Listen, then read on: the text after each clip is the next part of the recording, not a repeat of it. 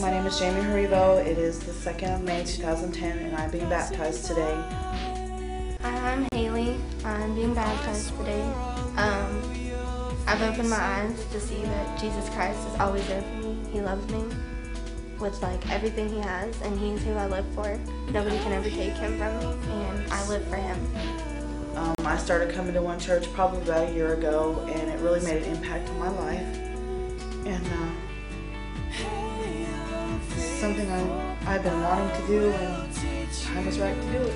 My name is Tristan and I'm May, and I want to be baptized because I want God to be in my heart, and I, well, I want to have fun. The Lord has really changed my life. The church has changed my life, and I just want everybody to know it.